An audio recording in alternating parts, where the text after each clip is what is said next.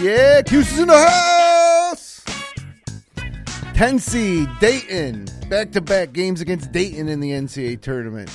Hey, you gotta love it though. The Cuse is in the house. I'm Jim Sinicropi, special edition of the Upstate Orange podcast here. Special Selection Sunday edition. I got Brad Conner, the professor, holding on the line. I got Kevin Korzeniewski in studio. We're to talk about the brackets. We're to talk about the Cuse, who's involved. Much different tone for tonight's show than it would have been had we not made the tournament after being on the bubble. And I don't know about any of you Cuse Nation, but every time we've ever been on the bubble, we we always don't get in. So I don't even know what to think. But I I thought we were in going in, and and we were. So uh, Brad, what's your reaction to the ten seed? Your instant reaction? It's a reaction is I'm pumped. How can you, uh, as a Syracuse fan, not be happy about that? Uh, this is a team that was on the outside looking in.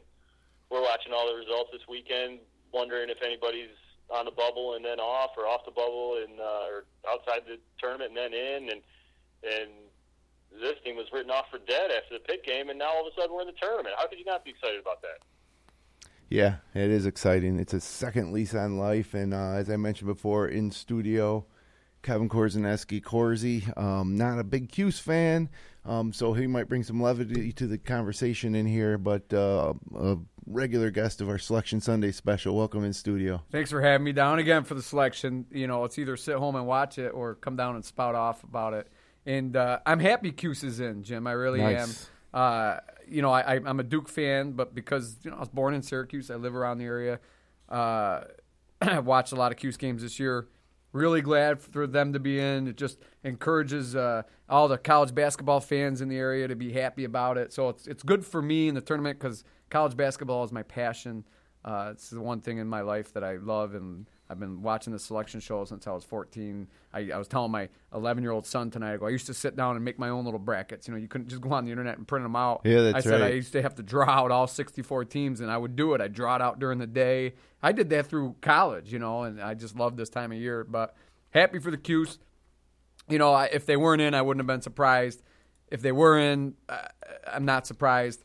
But the 10 seed is shocking. I mean, You thought they'd be at 12? yeah, I thought they'd be in one. Yeah. You know, I mean, uh, you want them in, you want them out. I thought they'd be at least playing twelve, maybe the eleven playing. Um, but the ten. But when I saw the things come out, and I didn't, you know, the one thing that I, Brad, I don't know if you saw, but I know Jim did because we were texting. But the brackets leaked. Somebody sent me the brackets after the first two brackets came out. League brackets. You know, but I'm watching it and I, I'm going, you know, geez, Cincy, look at Cincy where they're at and USC where they're at. And these guys got high seeds with 19 wins, you know, and, and, and I'm thinking, man, Syracuse had a shot. They, they, you know, they went power conferences. That's what they did. And, you know, I, I don't like that. I'm not a fan of the average power conferences in, but that's what the committee went with this year for whatever reason. I listened to two uh, interviews already with Joe Castiglione, the, Yeah. the, the chair, and uh, I think him and his band of jackasses were drunk today. But uh, a lot of a lot of sketchy things going on. You know, not sketchy, I shouldn't say sketchy, but just a lot of curious things. So anyway, happy for the Cuse. Yeah. Surprised with their ten seed. Of course, you talked you talked about the leaked brackets, and I, I saw the same thing. I was following the the, the, re, the reveal on Twitter and, and, and saw that, and you wonder if there was, you know, you, you- you're you're skeptical when you see it, and I wanted to believe it, but seeing Syracuse as a ten made me skeptical, quite frankly. Then it started matching up. If this team was going to get in, they were going to get in as a uh, in the play-in game, and to, to, to see them as a ten seed, you know, it gave me pause. Like, well, maybe this isn't legit. Maybe we're going to have to see this play out on TV before I believe it. Yeah, you know, and, and that that leaked bracket came out, and I'm I'm looking at, it, I'm like, holy cow, this is real. You know, this bracket, this got leaked on Twitter. it's, you know, a friend of mine sent it to me. I said, this is this is holy. Look, it's it's pan, panning out. So I started looking through, and I, I was just disappointed in the low to mid majors. I'm a big fan of the George Mason runs. A couple years ago, Dayton had an awesome run, and they played Syracuse. We were just talking about it, and you know, you're not going to see those that many teams do that this year because there's just not that many teams like that in. It's Like all St. Bonaventure was the one I thought. Yeah, I thought St. snubbed. I mean, Bonaventure they're could've been 29 RPI. You eh? Yeah. Got to feel safe if you're 29 RPI. St. Mary's. I've been a big fan of Monmouth all, all year. Now, if Monmouth was in the ACC, would they have the same record as Syracuse? Probably not. You know, just the eye test of seeing both those teams live this year, Syracuse is better. But what is Monmouth to do? I mean, you know, they, Well, you they saw- they had seven losses. They have to have four losses or five losses. You know, but I, I disagree. I when they played one home game out of conference, Yeah. one home game out of conference, that's the only thing that hurts. That and they have to schedule these games three years in advance to play. They can't. They're not calling people tonight saying, "Hey, Syracuse, will you play us next year?" You know, Syracuse is no, they're not going to play Monmouth. They got to they got to get these teams so far in advance. So normally, over the last five to seven years, probably more, the committee has rewarded that. This year, they went with chalk. They went with power conference, and that's a decision that we'll go on with, and it is what it is. Yeah, yeah. Well, hey, as far as uh, Syracuse goes, let's real quick just recall that game, the first round of the ACC tournament, where, and this is the thing too, Syracuse is going to get in or out of the tournament based on whether they win or lose that game, and you know it's it's a one point game, it's tough. Uh, and and looking back to, like we won the battle for Atlantis, I think there was five tournament teams in that field, so and the St. Bonaventure win. Um, we had wins against teams in this field like UConn, Texas A&M, at Duke. So I thought I felt comfortable going into it, and I'm glad I wasn't because I felt comfortable too um, when we were I think 21 and uh, 21 and 10, and a 19 and 12 Stanford team got in instead of us. Yeah, once you start seeing those other teams get in, it, it starts to make you feel a little comfort. You know, Boeheim was on there and he said, I saw a couple teams get in, and all of a sudden my stomach settled down and I felt a little better about where we were. And Somebody should have showed him the leaked bracket. yes, I, well, I wonder if he didn't bring that up and why it was leaked. And CBS went to a new format this year with a two-hour show, Yeah. and they took their time announcing it. And I wonder if mm-hmm. somebody got mad and said, you know, I got mad. yeah, I got mad too. Just announce it, you know, and then break it down after. But they want ratings. They want it's always about money. Everything's about money. They're hurting the product though. In the end, you know that nobody wants to sit there for two hours, and you know more and more people will just say, you know what, I'll just check out online like two hours Right, from now. yeah. I'm not going to sit here. Two hours is too long Oh, for something terrible like that. too. Did you watch it with Oh, Barkley with it. the touch Watch, screen? watch, and- watch Charles Barkley, who knows not a thing about college basketball, talk about teams he had never even heard of. It- uh, CBS just puts out the worst production ever for this. You know, I, I just wish ESPN had it. And the worst is that they're previewing brackets that they haven't announced yet. That's all anybody's been doing for the past, you know, two weeks is talking Right. about who's in, who's out, and they're still doing it during the selection show. The selection show means give us the brackets and get get out of here so we can get going, so we can start filling them out. Yeah, uh, they that, uh, that was a poor decision, and, and I'm, I, it's got to be, you know, that thing got leaked, according to Twitter, like an hour before the selection show. you know, and, and John Calipari, I don't know if you saw him get on there. He went nuts, not about the leak, but about the, the you know them being a four seed over Texas A&M, who they just beat yesterday. He goes, obviously that bracket was done yesterday. You know, he goes, so Right. I hate the committee and I hate, you know, the chairman of SEC who's making us play on Sunday. And oh, by the way, now we got to go play Thursday. I don't like the way he goes about his complaining, but geez, he's got some great points. Yeah, yeah, I hear you. I, I, I don't understand why any conference tournament would want to hold it over till Sunday. It, uh, Uh, especially, and it shows the way today that the committee's making their picks early this morning or late last night. Because Yeah. how do you, how does Kentucky beat A and M handily today, and get low, get a lower seed? Yeah, with all those things being pretty equal. Yeah, yeah, it's uh, it's always been a big mystery, that's for sure. Yeah. Um, so Brad, in this in that Pittsburgh game at the ACC tournament, we got our wish. They benched Cooney, they played Frank Howard, and I thought things looked pretty good. They they had a, a I think a better match set of matchups to to battle Pitt, and I think they they get stagnant when Cooney's in the game, and you see it. And and Frank Howard was penetrating, he's getting in the lane, he was dishing to open guys, he's drawing the defense, like. And and that's that's been a missing link with this team for a long time. They pass around the perimeter, they wait for an open shot. If Malachi Richardson is getting into the lane, that changes the dynamic. But to the extent that that's not happening, Frank Howard can be that guy without Cooney in the game, I think that you know, that, that was what we were saying. If they can limit Cooney's touches, they've got a chance. And the second half, they did that until, unfortunately, the very last five seconds. Yeah, and Frank Howard was in when he was in there, five assists, two turnovers, and And one one bad turnover. And that, Oh, that the was, worst I turnover what of the year, yeah. his, him not playing at the very tail end. doesn't hurt so bad thinking about it now, though. They It doesn't matter, tournament, but watching it, you know, and I was rooting for Syracuse in that game because I'd certainly rather see Syracuse in the tournament over Pitt, but really didn't matter. um, in the you know hindsight. But Howard's the guy. First of all, you set a screen. I understand that Gbinije's double teamed, but set a screen for him at least. Okay. Yeah. Plan B is to go to Cooney, and I know he's mad at Howard, but isn't that why Howard plays? Because he's a playmaker. You're only down Yeah. one. You're down Right. three. Cooney's got to be in the game. You're down one. You need your most athletic, best ball handler, playmaker to do exactly what he's supposed to do, and that's make a play. Yeah, and you, the other thing is, well, give it to your fifth year senior, right? But your fifth year senior pulled up for three with two and a half seconds left Yeah. in a clear lane to the basket, and the whole season on the line. Well, if your You know. fifth year senior better get his head out of his butt, or it's going to be a quick tournament showing. Well, Yeah. he's, he- he's he's got one thing on his mind, and that's just that's to, to shoot a three pointer. It's what he does. It's, it's what he's what he's kind of always done. And in, in open in the open floor, he's much more content shooting a three than he is trying to get to the basket. Yeah, not to mention the fact that uh, he, uh, you know, he doesn't. He, he was a defensive liability. I thought, you know, when I thought what ultimately had him come out of the game is they kept hitting open jump shots on his side of the zone with him late getting there for, with no reason too. If you look at the way the set is, he's so far off and he's not really doing anything, and then he's late to get to the shooter. I mean, how many times in a row? Andy Rautins, for example, is was another fifth year senior who was fantastic in the zone that uh, that got out on shooters. You see Boeheim pull freshman and sophomore for not doing it, and I'm fi- glad he finally pulled Cooney for it. And I'm assuming that's why he pulled him. Either that, or he got sick of having you know somebody on his team take forty percent of the team's shots and shoot twenty percent. It's hard, you know.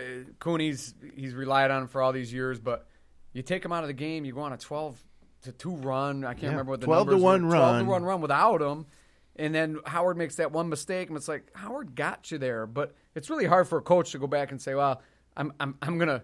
You know, you, you got to go with a guy that you're. I you're was more shocked he comfortable did it at this Yeah. point in the season. to And be he said he you. went back and said he should have he should have never had Howard in to make that first turnover. Right. And I, I you know, I disagreed, but you know, it's it's Well, it's it- easy for us to judge. you just know? like a lot of times this year, they get down, they press, they come back, and when they get close, he pulls it back. And you know, you're on a twelve to one run. Just do exactly what you're doing. Don't change anything. Well, I think that's. I mean, that, and that was part of the reason they they had that they had Frank Howard in the first place. They needed to go high tempo. They needed to get steals. They needed to get turnovers. They got. They had to go the full court. And and Trevor Cooney, there's no way he he, he would have no business trying to press in the full court. And we've we've seen that a couple times over the course of the last year or two, and it, it, he's just not well suited for that at all. And so Frank Howard could could be that guy. And then they had the uh, you know they they had it close, and Boeheim thought he could could control the clock, and he put it, put the guy in there that he wanted to have in there in the end, which the, the the unfortunate irony, two things I thought about. One, if Frank Howard had been in the game, he'd have gotten to the basket. Probably could have gotten a layup. Probably would have beaten the guy off the dribble and gotten a layup. I you Number know two, I, I, the biggest irony of it. So the first memory we have of Trevor Cooney, guys, was in the Final Four. Syracuse down three, and he comes, he goes barreling into the lane and turns it over. You know, with five seconds left, and, and when they needed a three, and he tries to get a two. Right. The, the most recent memory we have of Trevor Cooney is they're up, they're up, they're down one. They need a two pointer, and he takes a three. Yeah, and of course doesn't convert on any of the shots. Um, so, do you think going forward into this tournament, into the Dayton game, that we're going to see Cooney play more like twenty-eight to thirty-two minutes instead of thirty-eight to forty, and you'll see Franklin Howard play more minutes?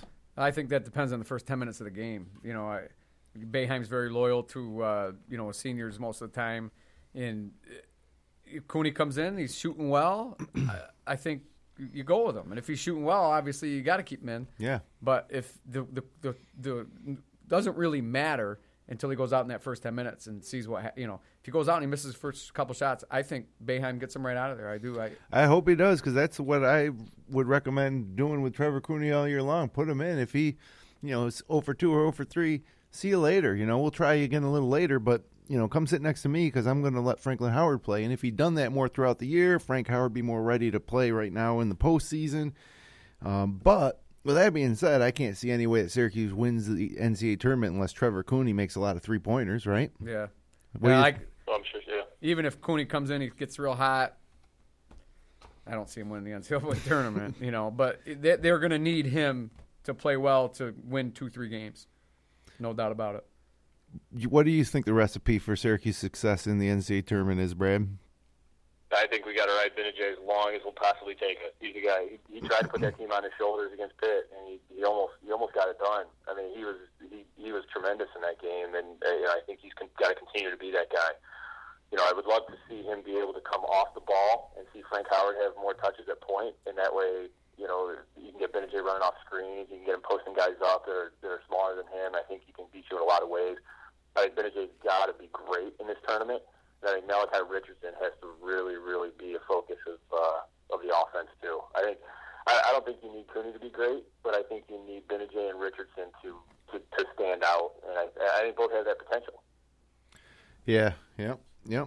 I mean, we do have potential. That's the thing, and you got NBA players and Gbinije and Richardson for sure, right? And then um, Yeah. You got your wild card in Cooney. You got another wild card in Frank Howard, I think. Um, I, but I think you need Tyler Lydon to hit some shots to open up the defense a little bit. I Yeah, don't important. forget about Lydon, maybe three NBA three-point players. than Trevor Cooney is. Yeah. I you'd love to see Tyler Lydon hit three or four threes a game. yeah, and then uh, it comes down to our big guys, uh, Coleman and and Roberson. Hopefully they can. Uh, you know, hopefully it's the same Roberson we saw against Duke. Um, but we've yet to see Tyler Roberson really have a game like that against a good rebounding team. You know, a, a more physical team than than this year's Duke team is inside. Yeah, how long have we been saying we need to see the Tyler Roberson we saw against Duke? You know, I, I'm, I, I tend to believe that was the aberration, that was the, the exception rather than the rule. Unfortunately, you know, I, I I'd, I'd like to see more of uh, Dajuan Coleman hit a double double against Pitt. I'd love to see more of that. Yeah, that's true. It's not just Roberson. Coleman's shown flashes too. So, you know, I you never know with Boeheim's teams coming into the NCAA tournament. Um, I'm not going to count them out. Can I? I can see him beating Dayton, obviously, right? I almost like coming into Dayton as more of an underdog than a favorite, like we were two years ago. And um, then after that, it's Michigan State, and you know, Michigan State's awesome and all, but there's no saying Syracuse can't beat anybody, right? Well, I, I go to Vegas a lot for the NCAA tournament. Jim, you know that. I haven't been there in the last two years, and the reason I go is not only to visit my brother who lives out there, but you know we like to sit in the. Uh, Prostitutes. no, not because of the prostitutes, but we, we like to sit in this sports book and you know put a little money on these games. And if I'm looking at Syracuse right now, that's a team I I, I kind of like with the numbers. You know, I don't know if they'll be favored at. Or, or I don't think they'll be an underdog. They're an underdog in the seed, but they'll be favored by two, three points, I would imagine. Yeah. And then going in, if they can win against Dayton, that means some things went well for them. Um, you know, the the zone slows down everybody. I'd love to bet Syracuse in that second game um, against Michigan State because Michigan State be favored by probably six or seven points. Uh, not that Michigan State may not beat them by that, but that zone could. You know, the zone always Yeah. creates problems for teams in the tournament. we're stepping But, out of conference now. you know, it always is the reason why they exit earlier than they should too. If somebody gets hot, you know, and and we've seen that over the years as well. Uh, I'm real curious for somebody to ask the committee why these guys are playing. Syracuse was out last year with a self, uh, you know, imposed ban, which I hate, but they were out. And I believe the year before they lost to Dayton uh, as Right. a big favorite, you know. And uh, you know, Dayton's got a great guard in Scoochie Davis, but he's not much of a three-point shooter. He's going to have to slash and get by it. But you know, I kind of compare him not as much score, but a Cat Barber, and Cat Barber struggled against that zone, you know, in NC State. So, um, you know, that's a great matchup. And if I wouldn't be surprised if Dayton beats them, and I wouldn't be too shocked if they knock off Michigan State. And let's say they did. Let's just say they did because things happen. And um, Syracuse has had pretty good success against Michigan State historically. But then who you got? Seton Hall, Gonzaga, Utah, Fresno State? Bring it on. You know, if we get that far, bring on any one of those four. And I'll tell you what, if we get beyond that to the Elite Eight, you're talking about Virginia, which let's hope I, I would hope Virginia would get knocked off. I don't really want to play Virginia, but give me Texas Tech or Purdue or Butler or Iowa State even. Um, you know, bring them all on. There's not there's nobody on there that's you know if we can beat that Michigan State team in the second round. Well, then- yeah, you know, Michigan State is a two. They should be a one. Virginia should be the two. Not sure about that one. I think that's a another hoax here. Michigan State wins the Big Ten. I think the Big Ten's better than the ACC, and I'm an ACC fan. Uh, I don't get it, but Syracuse is playing a one seed, and and uh, you know you're looking way beyond in that bracket. Uh, there's a lot of teams that are bad matches match up for Syracuse in there, even though they don't have the big names. Um, but you know that Utah team, if they advance, uh, they would do a good job against that zone. Uh, Seton Hall's got some good guards, so you know Virginia, they do I think really well against the zone. With Yeah, the I don't want to play with. Virginia. Yeah. That's the one team in, in this whole bracket that um, I, I would be most concerned with. Although we did give them a somewhat of a challenge um, this year. Brad, look, well, how about the Midwest bracket for Syracuse? What are you thinking? Can we beat Michigan State? Will we beat Dayton? Yeah, I think I think this team has a very very solid chance of beating Dayton. Michigan State to me is is a they're they're a strong Final Four, if not national championship contender. I I coming out of the Midwest. Quite honestly, I think Denzel Valentine is fantastic, and I think that's going to be a very difficult matchup for this team. But if they do, uh, then I, I like their chances. I mean, I think yeah, I would love to see a matchup against Seton Hall. I, uh, we, we'd all love that game. All of us Big East fans from from back in the day. Um, if that if that matchup came to fruition, um, the UVA matchup, like you guys said, that's that's a tough one, and, and this team just struggles against UVA. I mean, that's a, they match up well against Syracuse. They can they can play the slow down game and bet the zone forces. That's a a real tough uh, tough matchup. I don't see the Syracuse team. They, of course, I would give you a dollar to put on Syracuse to go to the Final Four, but I don't think I would uh, expect to get any money back on that bet. Interesting to see what the odds are. I don't know if they're even out there Yeah, yet. no, they'll come out uh, some point in the next 24 hours. But I look at that. If Syracuse gets by Dayton, and that's a big if, because I like the A10. I think Dayton's got a good team. They played this weekend with some injuries, and, and they're they're not very deep anymore. Um, I'm a you know a big fan of the A10. So if they get by Dayton, I can't see Syracuse putting up more than 50, 55 points against Michigan State. You know, Michigan State's tough. that might be all they you know. need, though. It could be if Michigan State doesn't shoot well, but they, Michigan State's bringing tons of guys off the bench. They'll find guys to to shoot against his own. And Look, know, Michigan State will win that game seven to ten times, yeah, but there's those Yeah. other three times. yeah. Um, so let's take a look at some of these other brackets here. Um, might as well go directly north from uh, the Midwest here. In as far as the brackets on uh, my fingerlakes1.com printable brackets, notice all the white space for your office spool, even a spot there with name and email address. So you print these things off, and uh, you're good to go. And uh, We're encouraging a lot of gambling tonight. well, this is for entertainment purposes only.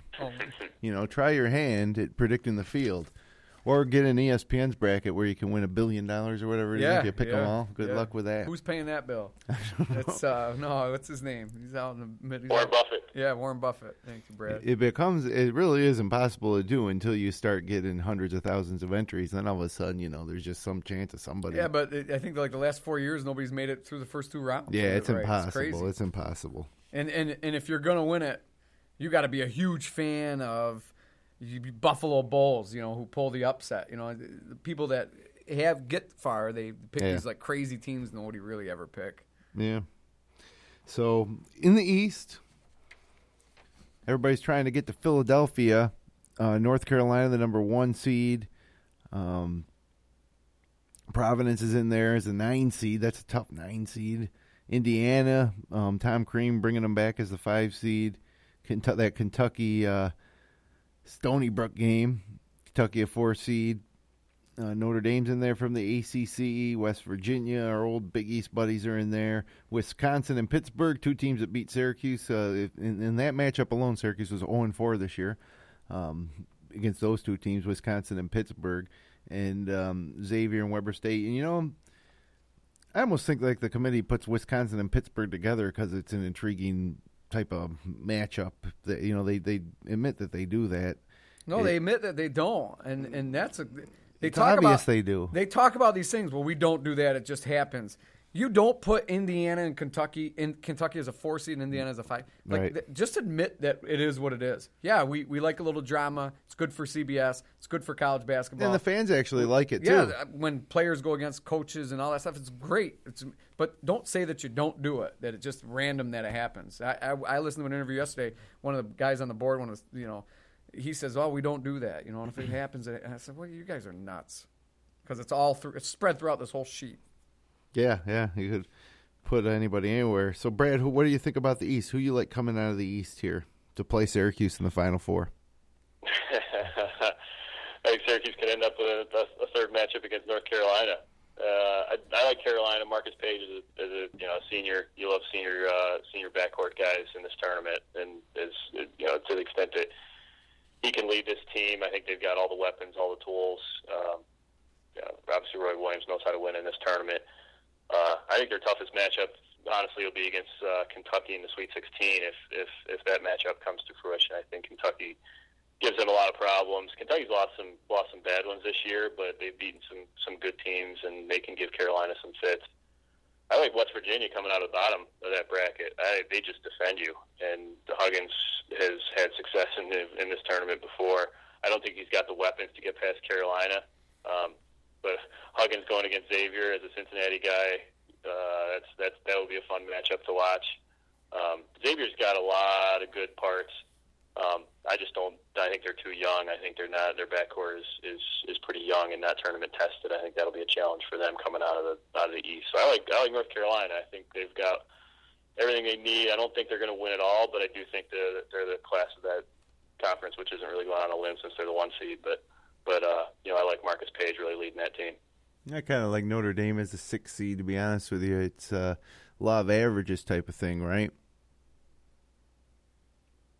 Um, Corsi, how about you? I hate Notre Dame in that that pick, but that's all right.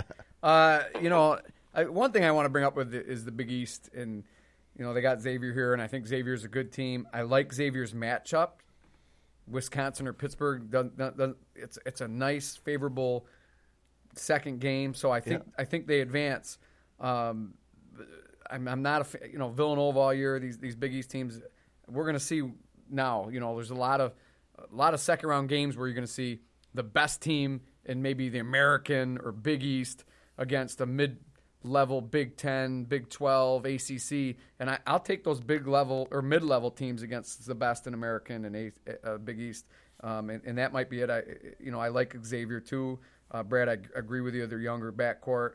Um, but you know, Wisconsin and Pitt, they're you know, they're they haven't been playing great. So uh, that that's a great matchup in that second round.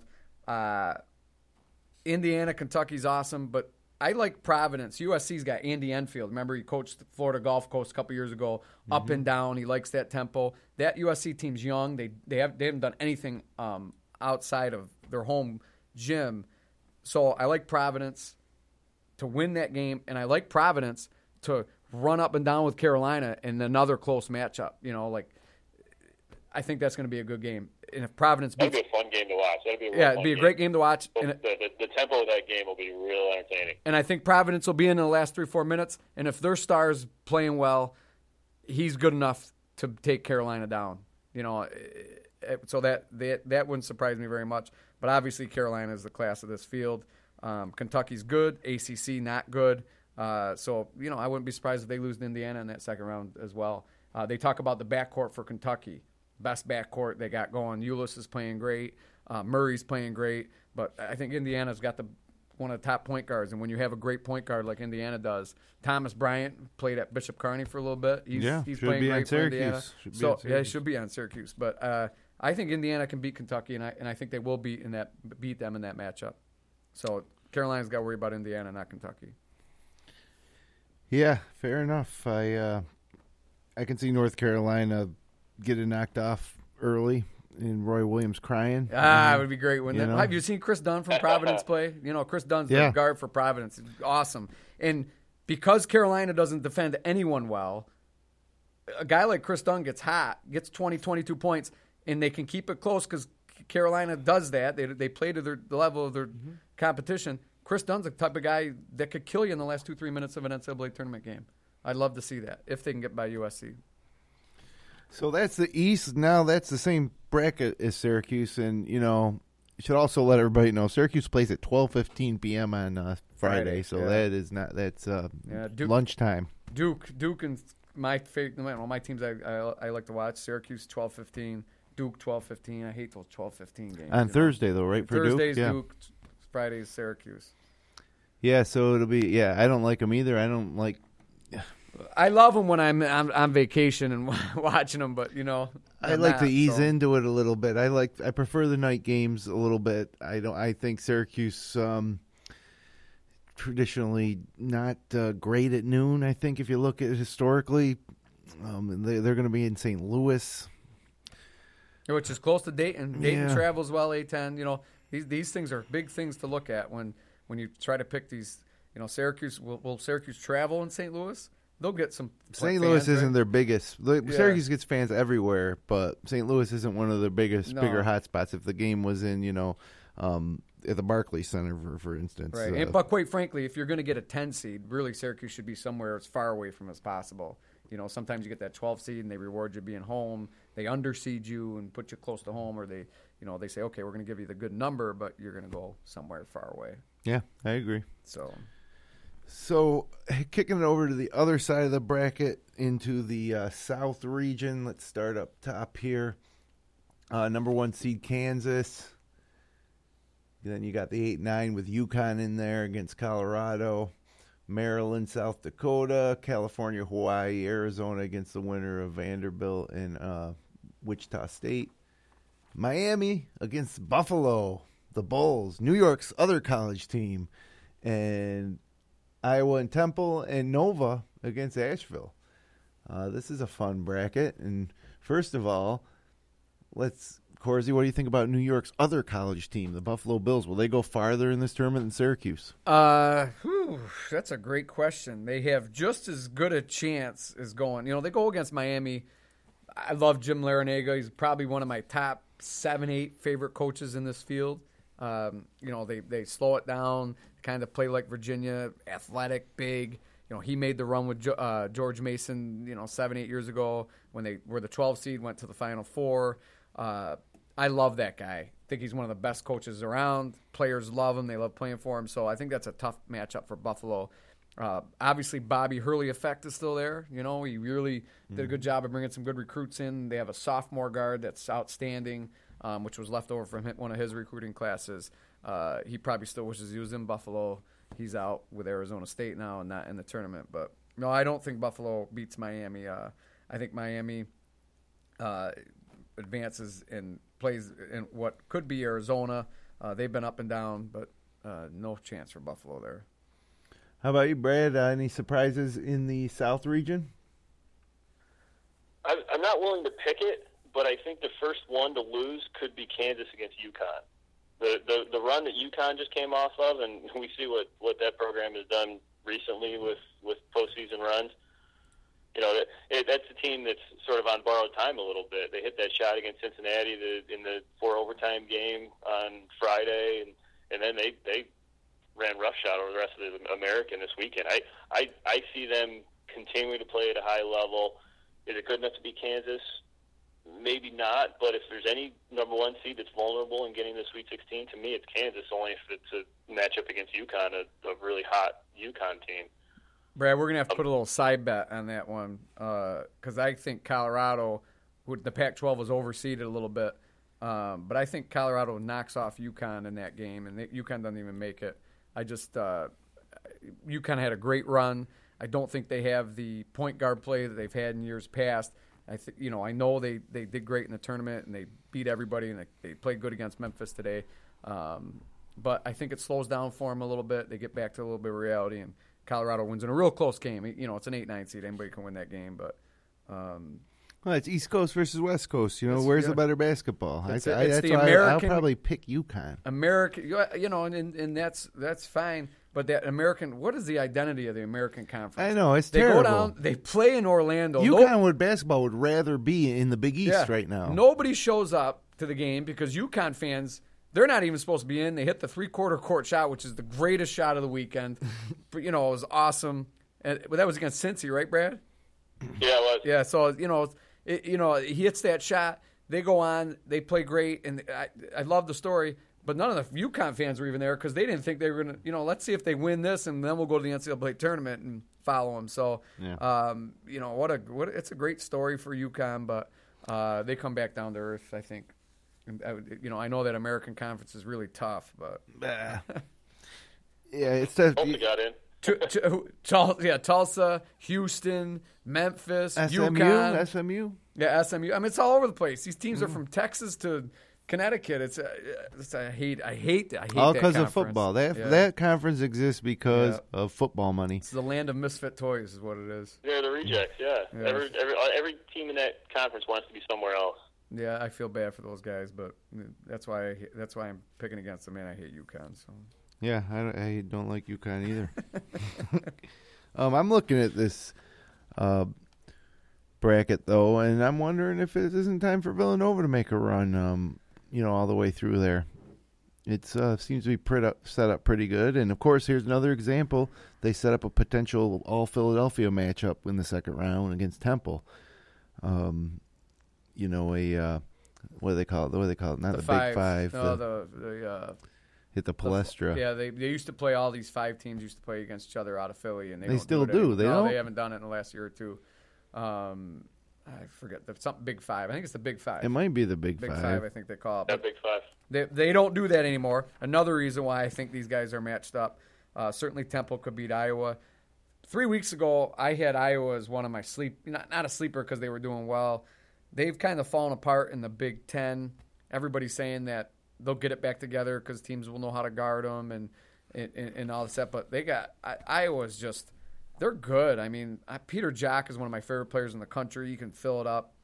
Um, I think I I think it's an Iowa Nova matchup, and uh, you know I, Nova's got to do what everybody else has done against Iowa, and, and, and you know play some defense on, on a couple guys and see if other guys can hurt you. Um, but I, I see Nova maybe going to the Sweet 16 for the first time in a long time, and they they get that monkey off their back. And um, upset special for me in this bracket: South Dakota State over Maryland. Yeah, That's um, I'm filling that in my bracket. And you know when you you can't pick a bracket without picking a few of these, uh, you know, double digit seed uh, win winning. You know, right. because it happens every week or every year. You just don't know who it's going to be. Is what about a 16 seed beating a one seed this year? You see any chance of that happening Yeah. anywhere? I always look at that, and I, I didn't see it anywhere. Um, you know, but of course, look, no, we we're going to be biased against Oregon because we don't see them play. The championship games at ten, they get up and down, and they can really fill it up. Um, I, I don't see it there. Carolina's not going to go down. Uh, Virginia, no way. Se- Hampton. senior oriented team, you Yeah. know, but Hampton right by Virginia. You know, I mean, they they got a lot to play for, but it, it doesn't happen. You know. Uh, it's it's so hard. One in in that one thing that Vanderbilt Wichita State game. If you remember Wichita State, you've watched them over the last few years. VanVleet and Yeah. Baker, I think one of the best backcourts in the country. I love those two guys. They've won a lot of NCAA tournaments. Um, you know, look for that team to you know if they can get hot, beat Vandy, and then go in with the Arizona game. Um, you know, Arizona's up and down. So I, I'm just excited. I, I'm a big Shocker fan. I like those two guys in the backcourt. They're they're they're they're good players. Yeah. That leaves the West, where Oregon's number one seed, like we were just talking about. You got uh, St. Joe's against Cincy in there. Baylor against Yale for the first time since like the 1960s. Yale's in there. And they get Baylor. Corsi's Dukies against UNC Wilmington, another little manufactured matchup with a little Yep. rivalry there, I guess, locally. Um, Texas Northern Iowa, which uh, you know a 12 loss Texas team getting in there is a six seed, I believe, and they got Northern Iowa, uh, Texas A&M and Green Bay, Oregon State and VCU. You know, I you know when I found out about the league bra- brackets were right after they um, announced the West teams. And when they announced the uh, that Oregon State and VCU were in, I really felt like Syracuse was getting in. I can't couldn't see either one of those teams getting in ahead of Syracuse. I, I think that's the same bracket, and he didn't say it that Ba- Boeheim was referring to when he said when a couple other teams, and I was texting some people too, and when the, when I saw both those teams matched up against each other, I thought to myself, I can't believe Oregon State's in, and they're a seven seed. yeah, And VCU's a 10 seed. And, and, you know, like I said, I told you before, I'm an A10 fan, so not surprised that VCU's in. Um, but was just surprised with their Oregon State 19 wins as a seven seed. I mean, that's that's how weak. I don't want to say weak, but that's the parity of college basketball this year. You know, Yeah, they, no, they, they showed It's the, they showed the the- number of the one seeds. Worst, you know, most losses by one seeds combined in, in, in a long time. I think 13 years or something. I think you could say weak. Sure, it's weaker than it has been in the past. Yeah, the one and dones probably make it real weak. Yeah, it, it just uh, dilutes it a lot. The but it's a, i- if the big schools are losing the top players after one or two years, it's naturally gonna lessen the gap between the rest of the country. I, I think Duke's a perfect example. They're they're 23 and 10. I'm a fan, but they stink so bad at times. You know, a perfect example is the Notre Dame game the other day, and and you know Luke Kennard's in there playing. He's three for 17, and Krzyzewski doesn't even take him out because he doesn't have confidence in the other guys who I think Yeah. should be in. But this Duke team, I, I, I hope they can beat the Colonials, you know, or the, the UNC William, UNC Wilmington. You know, they beat that team. Then Texas, Northern Iowa. I, I don't know. It's gonna be you know. I've, if Duke makes the Sweet 16, I'll be the happiest guy in the world. Actually, it's Baylor, Yale. Sorry, but uh, you know, so Duke as good as they were last year lost three players. Tyus Jones, I never thought would leave for the NBA. Probably regretting his decision. You know, and then the, Yeah. you know, and then so that- Syracuse that's is another example of Yeah. it. We're supposed to have Tyler Ennis and Jeremy Grant right now. You know, I mean, yeah, it, instead we're Gbinije's running the point, and we're just grooming Frank Howard now, and and we, uh, you know we're weak inside. Uh, you know, And yeah, if those guys stay, then these other talents go elsewhere. You know, Kentucky's Yeah. not reloading like this all the time. Duke's not reloading like this all the time because, oh, geez, Tyus Jones there. He's going to be there for three, four years. I don't want to go there. So I'm going to go somewhere else. I'm going to go to Syracuse. I'm going to go somewhere I can play. yeah, and Syracuse lost you know some recruits because of uh, how stocked the cupboard was. But then the other problem is is that I think that Syracuse recruits got knowing that they're going to have some one and dones here and there. And maybe, maybe even thinking Jeremy Grant might have been one of them, although it would have been hard to predict. I know they didn't think Ennis was. Um, but let's bring in some guys that we know are going to be here for a while that we can groom. Guys like B.J. Johnson and Ron Patterson. And then when those guys don't work out, now we're screwed. You know, those guys transferred. And um, so, yeah, when Boeheim says he plays Cooney because there's nobody better behind him, I g it's tough not to argue with that, except for Frank Howard. In Looks some ways, pretty he's good. created that situation though because he doesn't develop these guys because he doesn't play them because he has no confidence in them and he has no uh, no tolerance to let them develop, let them build up the confidence. And you you never saw B.J. Johnson or Ron Patterson get into a flow. And this season, you've never seen it with Caleb Joseph. He could have been a capable player, three or four year guy, but he, he'll be gone after this year. I can't imagine he's going to stick around. So we're losing them at the top and we're losing them at the bottom. There's not going to be anybody left. We're going to get all our guys. Tyler Lydon's a great guy, four year guy. I, You think four years? Yeah, because think he so. started popping up on draft. did he really? Yeah, too? yeah, can you believe that? No, because I think he'll get pushed around. You know, I Yeah, no like way is he Kaminsky. ready. Like, just take a look at what Frank Kaminsky's. He's struggling in the NBA Yeah. this year, and he's bigger than Lydon. Yep. But they're the same player, really. Um, yeah, I think Lydon's a four-year player. I hope so because he could be great, great for you know he could Oh, be, he'd be a great you know college player. Hall of Fame type player. Oh, you're really stretching it with that one, but Yeah, no, I was shocked too. Or you know, it was after the battle for Atlantis. All of a sudden, you see Tyler Lydon show up uh, as you know on the NBA Draft.net and stuff like that. Yeah. You know, it's, and they weren't even saying this year; they were saying next year. He pops in as and Yeah. next year is like a late first round pick. it's crazy. Yeah. So, you know, looking at the West here,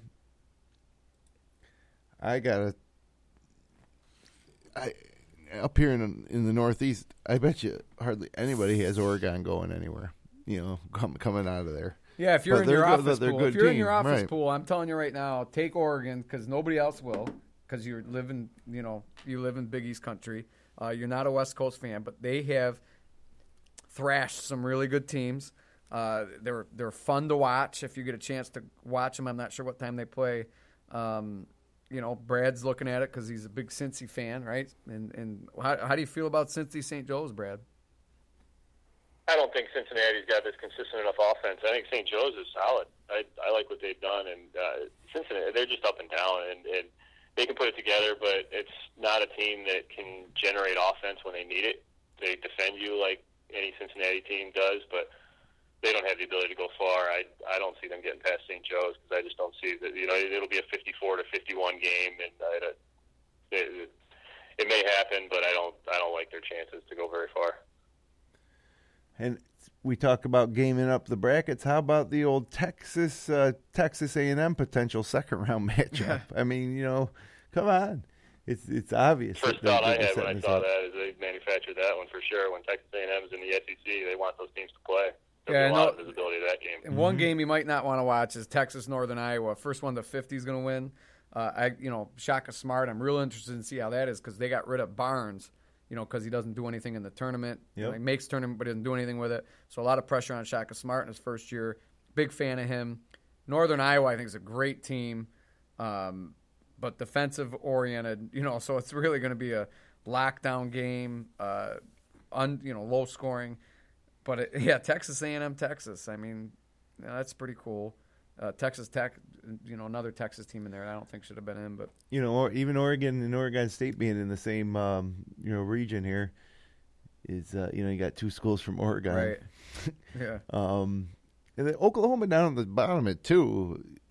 I think they're going to probably be who I write in for the Final Four representative out of the West. yeah. You know, they're a team that I love watching play. Too, a lot of seniors. Obviously, they got Buddy Hield, but they shoot a lot of threes, man. And if and if you know Duke's a team like Oklahoma, if you're have an off night, VCU's going to beat you. If you have, you know, if you have an off night, you're going to lose to somebody. I mean, I've watched Duke go down to some teams they should never have lost to in the last, oh, you know, over the last ten years when they have early exits. It's because they, you know, struggle to hit five or six threes and they shoot 35, 40.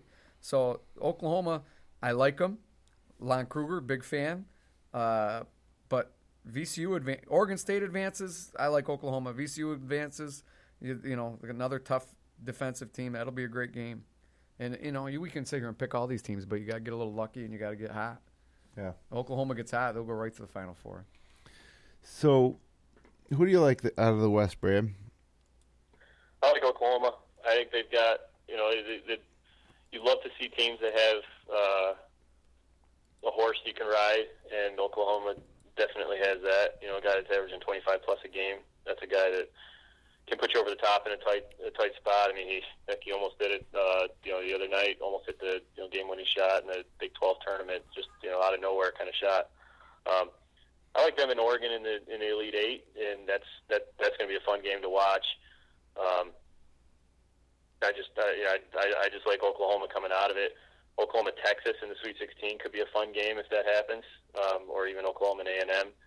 Um, I don't like Duke going very far. Like Court said, I, you know they they live and die with the three, and, and you know they could have an off shooting night, and you know it's it, they they could go in the first round, or they could they could make it all the way to the Elite Eight. I don't see them with enough Final Four talent, but they you know if, if you live and die with it, you've got the ability to to ride the hot hand for a long time, or you got the ability to shoot yourself right out of it in the first round. So that's a that's the, the, there'd be a tough uh, tough pick to, to see coming out of there. The one thing I liked about But I it do is like Oklahoma. the Baylor zone with Duke. You know, I mean, they might be able to attack that zone um, with the shooting. Uh, but you know, I Grayson Allen gets 28, trips somebody, win one game. Mhm. You know, and, and see what happens against Baylor. I'd be very happy if, you know, as a Duke fan, they make it to the Sweet 16 this year. And let's face it, any bracket, any matchup in this first round, other than the uh, 116, is a legitimate chance there could be an upset. Anybody could win. And we've seen it before. That's why they call it March Madness. And um, it's just another reason to have a little hope for Syracuse. So we're coming up here on uh, getting close to time to shut it down. Let's uh, officially here, officially, I want to know how far Syracuse is going to go. And I'll go first. over under, over under. Yeah, over under Let's what go round? over under two games. Yeah, that's the the weird thing is I think if they go two games that they can go four games. I don't think they get beyond I think they can get to the final four and they just don't seem like a team that once they get to that far could could do it. I think that's best case scenario is final four.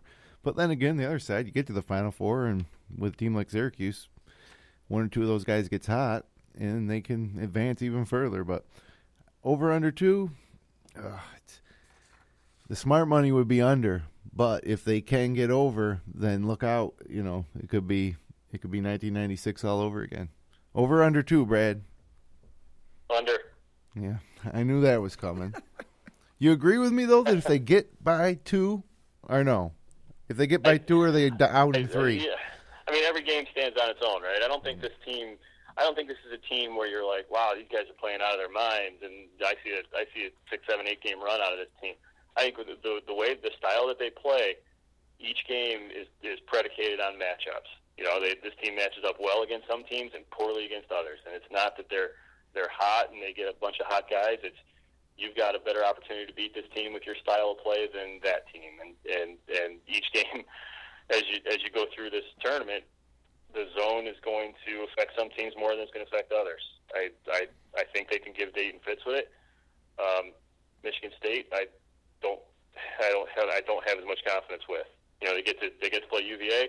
We know how that matchup works against Syracuse's favor. So I, I, I don't see this as a team that that rides a hot hand like we saw in '96 with John Wallace and like we saw in um, in 03 with that zone that was just stifling, or in 13 rather, mm-hmm. and, and obviously in 03 with you know riding Carmelo and McNamara shooting. I don't see this as that style team. No, I don't either. I don't either. But uh, I see it as a team that can beat anybody you put in front of them on any given day. It's just can they do it six times in a row? That's where I would say no. But over under two? Yeah. Uh, no, under. And I'm going to tell you exactly how it's going to play out. And this is why Syracuse at times does bad. Okay. Mid-major teams tend to shoot the ball a little bit better than power conference teams. And you might say, "What the hell are you talking about? He's crazy." But they're not as athletic. They're not as high round picks. But they tend to be decent shooters at three or four spots rather than one or two spots. Mid-major teams do because they, you know, you, you get the great players that don't even look at their school, so they got to find ways to do other things. Uh, but with that being said, and the fact that Archie Miller thrashed this zone two years ago. Mm-hmm. Um, Syracuse is going to be in one of those games where you don't know if they're going to win, and they're going to pull it out against Dayton in a low-scoring game, and you're going to be screaming at the TV, and they advance. Then you're going to be feeling, well, I don't know what's going to happen against Michigan State. They're going to linger in the first half, but they're going to lose by six points. And then you're going to, Jim, walk around and say, we had Michigan State, we had them. in all actuality, you know, they keep it close against Michigan State but lose. So I do see them win one game, but then Michigan State k- takes care of business in a, in a good game, in, in, in a good game that will, you know, at the end of it, you'll say as a Syracuse fan, glad they made it, glad they beat Dayton, and man, we almost beat Michigan State, who's in the Final Four and possibly uh, mm-hmm. the championship game. Because I love Tom Izzo, I love this Michigan State team, and I see them going pretty far in this. Well, then let's kick it to the next uh, question: Who's going to win the tournament?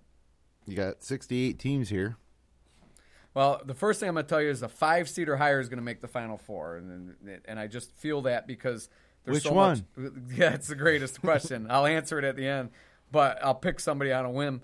But I just see it this year as the ones aren't great, the twos aren't as good as the ones, and and some you know somebody's going to get hot. A, a, team that you look at and say, oh man, they played terrible the last couple weeks of the season, like Syracuse, who lost five out of six, Io, who lost out a, a, a lot of games towards the end. Um, you know, there's a lot of teams that fumble towards the end. One of those teams is going to get hot, and they're going to they're going to beat somebody big because the bigs aren't great. You know, the, yeah. the Kansas, I think. You know, unlike Brad, I, I think they got a great chance of going. I love Michigan State as a two and Carolina as a one. I could if Carolina lost in the second round, I wouldn't be surprised. Yeah, you know, there's usually you look at this and say, man, this team's going to do really good, and everybody's got them. Your office bracket is going to be wide open this year, but um, the team that cuts down the net is going to be Michigan State. Okay. Syracuse's potential second round opponent. Sorry about that, Jim. Yeah, no, hey, Valentine's is a type of player that can uh, and I, I like Kansas as a one seed to get to the Final Four. I don't like Carolina to get to the Final Four, even though you know people have been talking about how great they are and, and, and this and that. I, I do love Marcus Paige, and obviously Brice Johnson's great, but um, they're susceptible, and I think Roy Williams is as overrated as coach as it comes in Division One. Um, so I, I, don't see that. But I'll let Brad get his pick, and I'll come back with my five or better seed that makes the Final Four. All right, Brad. So who do you have to win it all? Don't say Pittsburgh. Don't say Pittsburgh. I, I know you probably got Pittsburgh because they much usually. As it doesn't add to the to the flavor of the variety of the show. I I go exactly with Corsi. I go with Michigan State. I had them written down before the show started. I just think they're the Tom Izzo is probably the best tournament coach in this tournament, and I realize he doesn't have as many championships as a guy like Krzyzewski or even Roy Williams, but he does more with less in this tournament, and now he's actually got the horses. And I mean, we've seen he's got a national championship under his belt already. I think he can make, he can get it done with this group again. He's got a he's got a you know one of the best players in the field, if not the best player in the field on his roster, which he's not had in the past since since was it 2000 I think when they won with Mateen Cleaves and that group. Um, I think they I, I think they're the class of this tournament. I think they beat Oklahoma in the finals. A great great game. Denzel Valentine and Buddy Hield going head to head in the finals. I love that game if that happens. But I like Michigan State. Yeah, I'm going to go with a little bit of a different uh, take on things. I'm going with Virginia.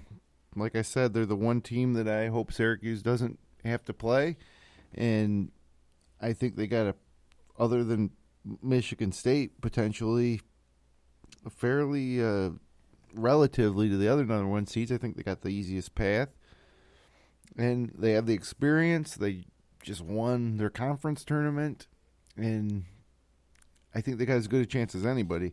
I have more confidence in picking a Virginia to get there than I do in North Carolina or in Oregon. Um, you know, I almost like Texas A and M in Oklahoma better in the West than Oregon and uh, and Kansas is is obviously a solid pick. You'll see tons of people writing Kansas in Oh, there on the one line and getting them right through. But uh, I think on my master bracket, I'm going to probably take Virginia. So Yeah, I like. I like your Virginia. pick. I was tempted to take them, uh, uh, especially against Michigan State. I feel like last year was their year. I feel like they had a better club last year. yeah, They couldn't Oh, get it done last year, and this year they're just a step below where they were a year ago. But And, Brogdon's a year that's older. Gonna, that's going to hurt them. yeah, Yeah, I agree. I think they were better last year, but I think it's a weaker field. Um, you know, I looked at that. You know, I told you about that five seed. I looking at that. Yeah, who you got? up. Well, I, I Arizona's a good five seed. I like them. Um, I don't see them really getting past Kansas, although they could. And the funny thing is, is I got Purdue beating Virginia as that five seed. Purdue in the Final Four, Jim. Mark it down now. yeah. They're that. Their front court's real formidable. They're big. Big Ten, you know, played Michigan State great today. Um, you know, very similar to Virginia, and the fact that they lost to a great team in their conference final. Um, The Boilermakers. the Boilermakers. So hey, we could have been sitting here tonight talking about uh, uh the, you know who we were playing in the NIT, and this would have been the last episode of the podcast, and we'd be talking about next year. But hey, it all starts anew. It all starts anew. For the last two months, everything that we've been doing as Syracuse fans has been wondering if we're going to be in or out. Are we on the bubble now? Are we off the bubble? All every game it changed. That's all behind us. Now we're in, just like these other 67 teams. I think um, I think if you rank these teams 68 to 1, we probably come in somewhere in the low 30s, maybe a little higher. And uh, and I think anybody in the top 35 could win it. Any of the top 35 teams in this tournament could win I it. agree. I was watching. I think it was CBS because I was flipping back and forth between CBS and ESPN. But you know, they said you know you can't count on your fingers and toes how many teams can win it, and I I couldn't disagree with you. Disagree with that more. I, I kind of I don't know about thirty five, but I agree that there's fifteen to twenty teams, and you, and, and you'll see as the tournament goes that you know that that could win it because because the the one seeds and the two seeds aren't great. You know. Yeah, it's the nature of college basketball nowadays. It's not as good a product at the top. You could see just a you know like a Kris Dunn from Providence. He's a senior. He's got you know he's got the ability to take over games.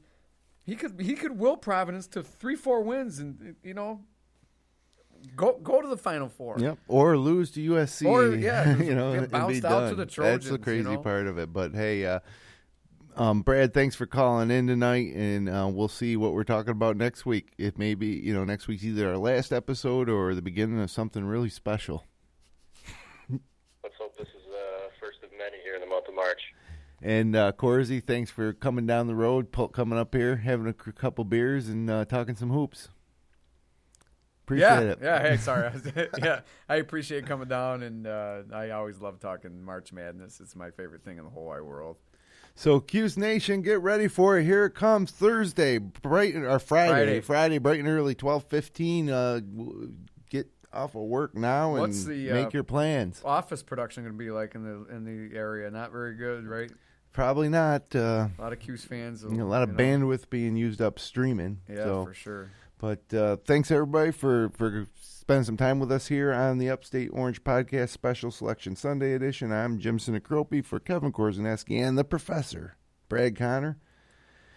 Have a good night. Uh, enjoy the tournament. Fill out those brackets and let's go orange.